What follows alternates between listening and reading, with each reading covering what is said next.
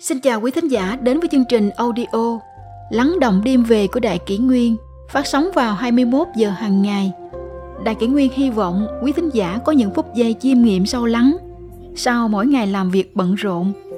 Hôm nay, chúng tôi xin gửi đến các bạn thính giả câu chuyện Trên thế gian này, người cô độc nhất là cha, được ca tụng ít nhất cũng là cha.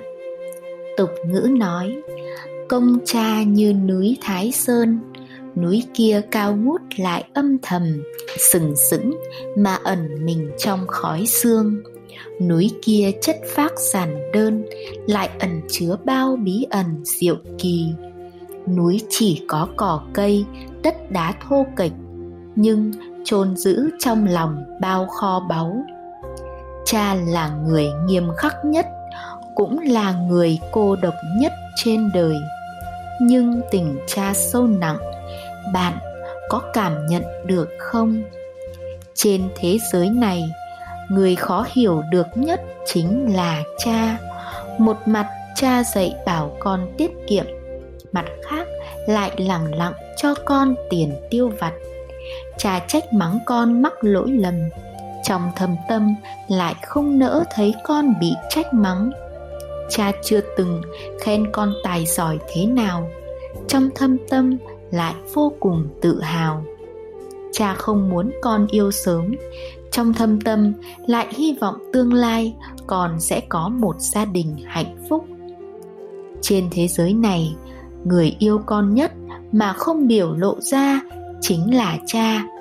Cha vui lòng làm ngựa cho con cưỡi. Cha dám vì con, che chắn phong ba. Trên thế giới này, người gánh vác, gánh nặng nhất cho con chính là cha. Trên thế giới này, người cô độc nhất cũng là cha. Trải qua nhiều phong ba nhất là cha, được ca tụng ít nhất cũng là cha. Cha ơi, sau này con cũng muốn sẽ nắm bàn tay thô giáp của cha. Như cha khi xưa nắm bàn tay nhỏ nhắn của con để cùng đi bên cha hết quãng đường. Có nhà thơ khuyết danh viết rằng, đi khắp thế gian không ai tốt bằng mẹ. Gánh nặng cuộc đời không ai khổ bằng cha.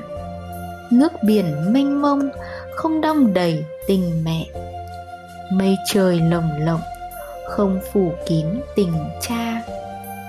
Trong đường đời muôn lối, tất bật ngược xuôi, cuộc sống với bao lo toan, bề bộn cuốn trôi.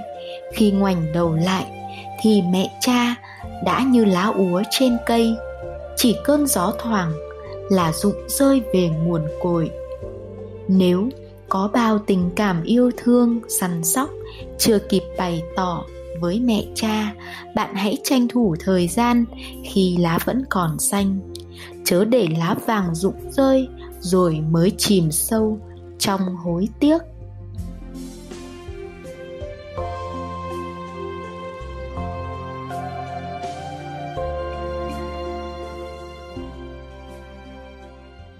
Tiếp theo chúng tôi xin gửi tới quý thính giả câu chuyện. Ba tội bất hiếu không con nối dõi là lớn nhất. Thực ra đã bị hiểu lầm suốt nghìn năm qua. Mọi người vẫn thường truyền tai nhau. Trong ba điều bất hiếu, Không có con cái nối dõi, Thờ tự là tội bất hiếu lớn nhất. Và nghiễm nhiên tin rằng đây là lời dạy của cổ nhân. Sự thực lại khiến mọi người không khỏi giật mình kinh ngạc và nghiêng mình kính phục trí huệ cổ xưa. Trước khi nghiên cứu, hàm nghĩa chân chính của câu, bất hiếu hữu tam, vô hậu vì đại chúng ta hãy cùng nhau tìm hiểu bản chất, mục đích và ý nghĩa của chữ hiếu. Trong hiếu kinh, phần đầu chương khai tông minh nghĩa, khổng tử nói, hiếu là cái gốc của đức, giáo hóa đức hạnh đều do hiếu sinh ra con ngồi xuống, ta nói cho con nghe. Thân thể, da tóc là nhận được từ cha mẹ, không được hủy hoại, là khởi đầu của hiếu.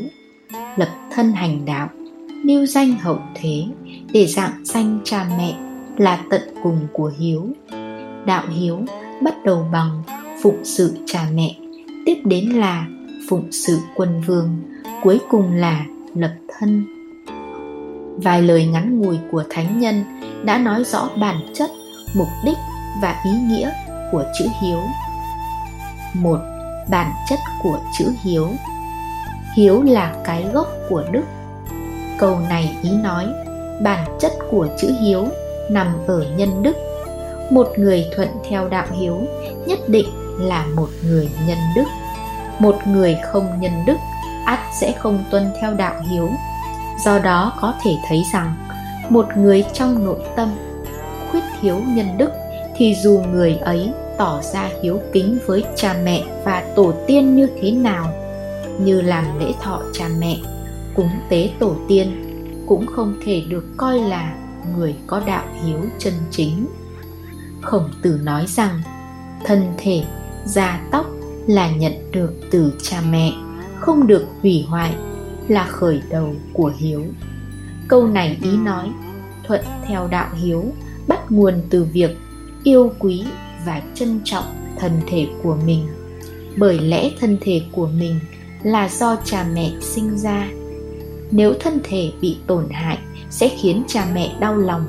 Do đó ý nghĩa chân chính khi con người yêu mến, trân quý thân thể của mình, không phải vì để bảo vệ lớp da người này mà là bồi dưỡng lòng nhân đức của bản thân. Nói sâu hơn, chính là phải tự tôn trọng và yêu mến bản thân, không được đánh nhau với người khác, không được hút hít ma túy, không được tà dâm, không được phạm pháp, phạm tội. Hai, mục đích của đạo hiếu. Khổng tử nói, lập thân hành đạo, lưu danh hậu thế để dạng danh cha mẹ là tận cùng của hiếu. Câu này ý nói thuận theo hiếu đạo, nằm ở việc mình trở thành bậc thánh hiền, có đạo đức, được hậu thế học tập và noi theo. Phúc đức tại mẫu như vậy cũng đồng nghĩa với việc vinh danh đức hạnh của cha mẹ. Đây mới là mục đích cuối cùng của chữ hiếu.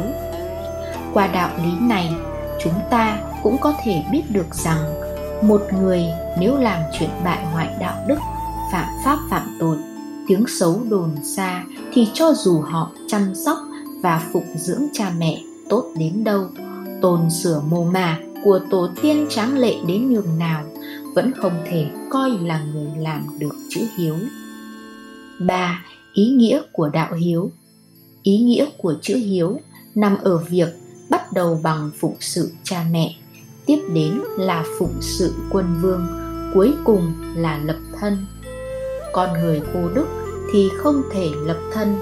Một người có thể giữ được nhân đức trong lòng, thuận theo đạo hiếu thì trong gia đình họ sẽ yêu thương người nhà hiếu kính phụng dưỡng cha mẹ sẽ không trở thành kẻ nghịch tử bất hiếu trong công việc họ sẽ làm hết chức trách hành sự trung nghĩa sẽ không trở thành kẻ tự tư vụ lợi, tham lam mà bẻ cong pháp luật, tán đứng quốc gia và dân tộc còn về bản thân, họ sẽ trở thành một bậc chính nhân quân tử, đầu đội trời, chân đặt đất, sẽ không trở thành kẻ bại hoại, chỉ biết ăn uống hưởng lạc, nguy hại đến xã hội 4. Cảnh giới của đạo hiếu Tâm nguyện và ý chí của mỗi người khác nhau nên cảnh giới và tầng thứ về sự hiếu thuận của họ cũng khác nhau. Về điều này, trong cuốn Hiếu Kinh, Khổng Tử đã chia thành bốn kiểu hiếu thuận là hiếu của bậc thiên tử, hiếu của vợ chồng, hiếu của kẻ sĩ và hiếu của thường dân hiếu của bậc thiên tử về hiếu của bậc thiên tử, khổng tử giảng như sau. Người yêu thương cha mẹ sẽ không ác với người khác. Người kính trọng cha mẹ sẽ không khinh nhờn người khác. Yêu thương kính trọng là ở việc hết lòng phụng sự cha mẹ, mà việc giáo hóa đạo đức được thực thi cho làm khuôn mẫu bốn biển. Đó là cái hiếu của bậc thiên tử vậy. Nghĩa là con người có thể coi thiên hạ là nhà, coi dân chúng trong thiên hạ như cha mẹ và con cái mình mà thêm phần cung kính, mến yêu nên không dám oán hận và coi thường người khác. Dùng nhân đức để giáo hóa và trở thành tấm gương cho tất cả người trong thiên hạ noi theo. Đây chính là đạo hiếu của bậc thiên tử thánh nhân minh quân tức là hiếu của bậc thánh nhân là đạo hiếu dùng lòng nhân từ và tình yêu thương bao la để tạo phúc cho tất cả chúng sinh trong thiên hạ. Chữ hiếu của thường dân. Về chữ hiếu của thường dân, khổng tử giảng như sau. Dụng đạo của trời, phân chia cái lợi của đất, cẩn thận bản thân, tiết kiệm tiêu dùng để phụng dưỡng cha mẹ, đó là cái hiếu của thứ dân. Điều này có nghĩa là những người dân thường khi làm việc cần phải hợp lẽ trời. Con người phải giữ tròn bổn phận của mình, không được sinh lòng tham và làm những việc ngoài phận sự. Nói một cách thông tục là an phận thủ thường, không trộm cắp hay làm những việc phạm pháp. Họ phải cần kiệm, giữ gìn nếp nhà hiếu kính và phụng dưỡng cha mẹ. Đây là chữ hiếu của bậc thường dân. Tức, hiếu của bậc thường dân là coi việc an lạc của bản thân, gia đình và việc phụng dưỡng cha mẹ làm đạo hiếu. Mặc dù mỗi người cảnh giới và trí hướng khác nhau, phương thức tuân theo đạo hiếu cũng khác nhau, nhưng mục đích căn bản của đạo hiếu chỉ có một, đó là trừ bỏ dục vọng cá nhân để thuận theo lẽ trời. Bởi một người nếu không thể khắc chế và trừ bỏ được dục vọng cá nhân, cho dù là cái hiếu của thường dân, cũng khó mà làm được. Chữ hiếu của người quân tử là đại hiếu. Người bình thường coi việc sinh con đẻ cái, hàng ngày quây quần cùng người thân, thỏa mãn những dục vọng cá nhân của các thành viên trong gia đình làm đạo hiếu. Nhưng người quân tử lại không như vậy. Khổng tử nói, giáo hóa của bậc quân tử là chữ hiếu, không phải đến từng nhà hàng ngày nói về hiếu. Giáo hóa bằng chữ hiếu, do đó kính trọng các bậc cha mẹ trong thiên hạ. Giáo hóa bằng chữ lễ, do đó cùng kính các bậc huynh trưởng trong thiên hạ. Giáo hóa bằng chữ thần do đó, tôn kính các bậc quân vương trong thiên hạ. Điều này nghĩa là đạo hiếu mà người quân tử tuân theo không phải chỉ giới hạn trong những người nhà của mình, mà trái tim người quân tử ôm trọn thiên hạ. Nhân từ bác ái, coi tất cả người trong thiên hạ như cha mẹ và anh chị em của mình. Kiểu hiếu thuận này có thể khiến con người trở nên nhân từ và bác ái hơn chứ không phải là sự ích kỷ, hẹp hòi. Cho nên, chữ hiếu của người quân tử là đại hiếu. Nếu ai nấy cũng đều tuân theo đạo hiếu này, thì giữa con người với con người, giữa các gia đình, quốc gia với nhau sẽ không có chiến tranh, mâu thuẫn và xung đột. Như vậy, thiên hạ sẽ là người trong một nhà, xã hội nhân loại cũng sẽ trở thành thế giới đại đồng nơi mà tất cả người trong bốn bề đều là anh em một nhà.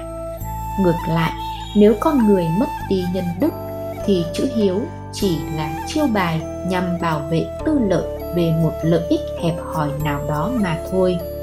Vậy thì đạo hiếu này đã vi phạm tư tưởng của bậc thánh nhân. Điều này không những không được gọi là hiếu, mà ngược lại là một tội ác. Tóm lại đạo hiếu là cơ sở lập thân, xử thế để trở thành bậc thánh nhân, bậc hiền đức của mỗi người. Đây cũng là nền tảng để gia đình hòa thuận, xây dựng một xã hội hài hòa, an định, hướng tới một thế giới hòa bình, bền vững. Chúng ta hãy thử tìm hiểu sâu hơn một chút về hàm nghĩa chân thực của câu bất hiếu hữu tam, vô hậu vì đại cầu bất hiếu hữu tam, vô hậu vi đại. Bất hiếu có ba việc, vô hậu là lớn nhất, có nguồn gốc từ cuốn lý lầu thượng, mạnh tử. Nguyên văn như sau. Bất hiếu hữu tam, vô hậu vi đại. Thuấn bất cáo nhi thú, vi vô hậu giã. Quân tử dĩ vi do cáo giã. Bất hiếu có ba việc, vô hậu là lớn nhất thuấn không báo cáo với cha mẹ mà lấy vợ là vô hậu vậy. Bậc quân tử cho rằng giống như báo cáo rồi. Hiện nay đang hiểu sai chữ vô hậu là không người nối dõi, không có con trai nối dõi. Thông qua việc kiểm chứng tài liệu này thì cách giải thích chính xác về đoạn này là biểu hiện bất hiếu có rất nhiều, nhưng tội lớn nhất là không làm tròn bổn phận của bậc hậu bối khi thuấn lấy vợ không hề bẩm báo cha mẹ là không làm tròn bổn phận của bậc hậu bối. Nhưng người quân tử cho rằng mặc dù thuấn không bẩm báo, nhưng lại không có gì khác biệt so với việc đã bẩm báo. Bởi lẽ việc thuấn lấy vợ là sau khi vua nghiêu đã kiểm tra đức hạnh của thuấn mới quyết định gả con gái cho ông. Lúc đó, cha mẹ của thuấn vẫn còn thành kiến với thuấn nên bẩm báo họ cũng không có ích lợi gì.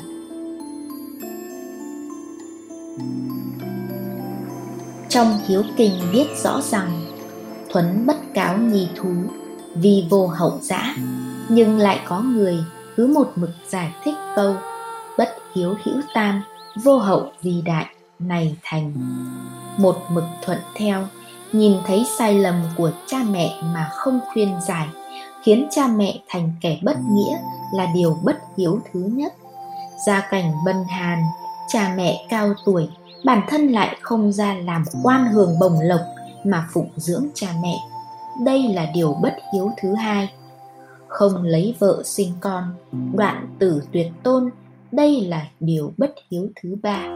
Trong ba điều bất hiếu đó, đoạn tử tuyệt tôn là tội bất hiếu nặng nhất cách giải thích trong ba điều bất hiếu đó.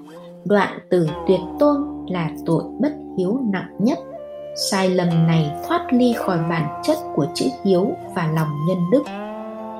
Việc dùng hình thức mà bàn luận, phán xét về đạo hiếu đã khiến rất nhiều người lầm tưởng rằng không kết hôn, không có con tế tự là sự bất hiếu lớn nhất. Nếu theo logic này thì một người dẫu là kẻ thổ phỉ lưu manh hay là kẻ lừa đảo vô lại, thì chỉ cần sinh cho cha mẹ họ một đứa cháu là sẽ được coi là đại hiếu rồi sao? Điều này rõ ràng là trái với tinh thần và tư tưởng của khổng tử như. Trừ bỏ dục vọng của con người, thuận theo thiên lý. Khứ trừ nhân dục, thuận hồ thiên lý. Tam cương ngũ thường cách nói này cũng hoàn toàn không có lý. Giải thích vô hậu vì đại là không có con thờ tự là tội bất hiếu lớn nhất, là một kiểu bẻ cong và hiểu lầm tư tưởng lý luận của bậc thánh nhân. Người đời sau lại truyền nhau cách giải thích sai lầm này. Nhưng cũng có một số người cứ nhất thiết phải giải thích theo nguyên văn, bám vào bề mặt câu chữ như vậy câu, bất hiếu hữu tam, vô hậu vi đại có thể hiểu như sau. Không thể phụng dưỡng cha mẹ và yêu mến người thân là điều bất hiếu thứ nhất. Không thể phụng sự quân vương, giữ tròn chức trách làm việc trung nghĩa là điều bất hiếu thứ hai. Không thể lập thân, hành đạo và trở thành bậc hiền nhân quân tử có đạo đức là điều bất hiếu thứ ba vô hậu vì đại là chỉ người không có hậu đức, không được người đời sau tôn trọng, học tập và noi theo. Dẫu sống trong thời đại nào, dù thời cổ xưa hay thời hiện đại, thì chữ hiếu vẫn đóng vai trò vô cùng quan trọng đối với nhân phẩm của mỗi người. Sự hài hòa trong gia đình và sự ổn định ngoài xã hội. Chữ hiếu không chỉ gói gọn trong những người thân thiết, ruột thịt mà được mở rộng ra với tất cả mọi người trong xã hội. Bởi lẽ cái gốc của chữ hiếu là sự tu dưỡng tâm tính của con người, luôn yêu thương chở che và lo nghĩ cho người khác. Đôi lời cùng bạn quý, nho gia cũng là một phái tu luyện, lấy chữ nhân làm nguyên lý sống đối nhân xử thế là cảnh giới cao nhất và chữ hiếu là cơ sở, nền tảng. Hiếu là cái gốc của đức hay bách thiện hiếu vi tiên. Trăm cái thiện thì hiếu là cái đầu tiên. Chữ hiếu ở tầng thứ thấp nhất là trừ bỏ dục vọng cá nhân, phụng sự cha mẹ, chăm lo cho gia đình là yêu cầu tối thiểu bắt buộc đối với con người nó chính là tu thân tề gia. Về bản chất thì tu hiếu của nho giáo cũng gần với diệt dục, trì giới của phật giáo. Tầng thứ bậc chung của chữ hiếu là sau khi đạt được kính trọng cha mẹ, yêu thương các thành viên trong gia đình mình rồi, thì phát triển, mở rộng ra kính trọng bậc cha mẹ, yêu thương người trong thiên hạ. Nó chính là phiếm ái chúng yêu thương hết thảy mọi người. Ở tầng trung ngày thì tu hiếu cũng gần giống như tu thiện trong phật giáo. Và khi làm quan, giúp vua trị nước thì tròn bổn phận bề tôi, trùng nghĩa và tâm hướng về nhân dân, coi như cha mẹ, anh chị em của bản thân mình. Tầng thứ cao của chữ hiếu là dùng nhân đức giáo hóa, quy chính lòng người khiến cho con người trở về với cái bản tính thiện lương vốn có. Nhân chi sơ, tính bản thiện, trở thành bậc thánh nhân là hình mẫu, lưu lại hậu đức cho người đời sau noi theo, cũng làm dạng dỡ cha mẹ, tổ tiên. Cảnh giới này cũng gần như các bậc cao tăng đắc đạo, đắc quả vị, độ chúng sinh. Vậy mà rất nhiều người đã vô tình hay cố ý hiểu sai chữ hiếu coi vô hậu là không có người nối dõi, là bất hiếu lớn nhất. Do đó, có người tìm mọi cách để sinh con trai nối dõi, dùng mọi biện pháp y học, cầu tự, cúng bái, xem ngày giờ, nhân tạo. Có người còn đi tìm cách có con với những người khác, cũng có người còn lấy cái diễn giải sai này quy kết nho ra trọng nam khinh nữ, cổ hủ, lạc hậu để hiểu đúng hàm nghĩa của người xưa đã khó, để hiểu rõ các cảnh giới, nội hàm sâu xa của câu nói bậc thánh nhân càng khó hơn. Không thể lấy bụng tiểu nhân mà đo lòng người quân tử được. Do đó, cách duy nhất để hiểu được lời nói của các thánh nhân, các bậc giác giả là tu cái tâm bản thân, trừ bỏ dục vọng và chấp trước, thiên kiến thì trí tuệ khai mở. Thank you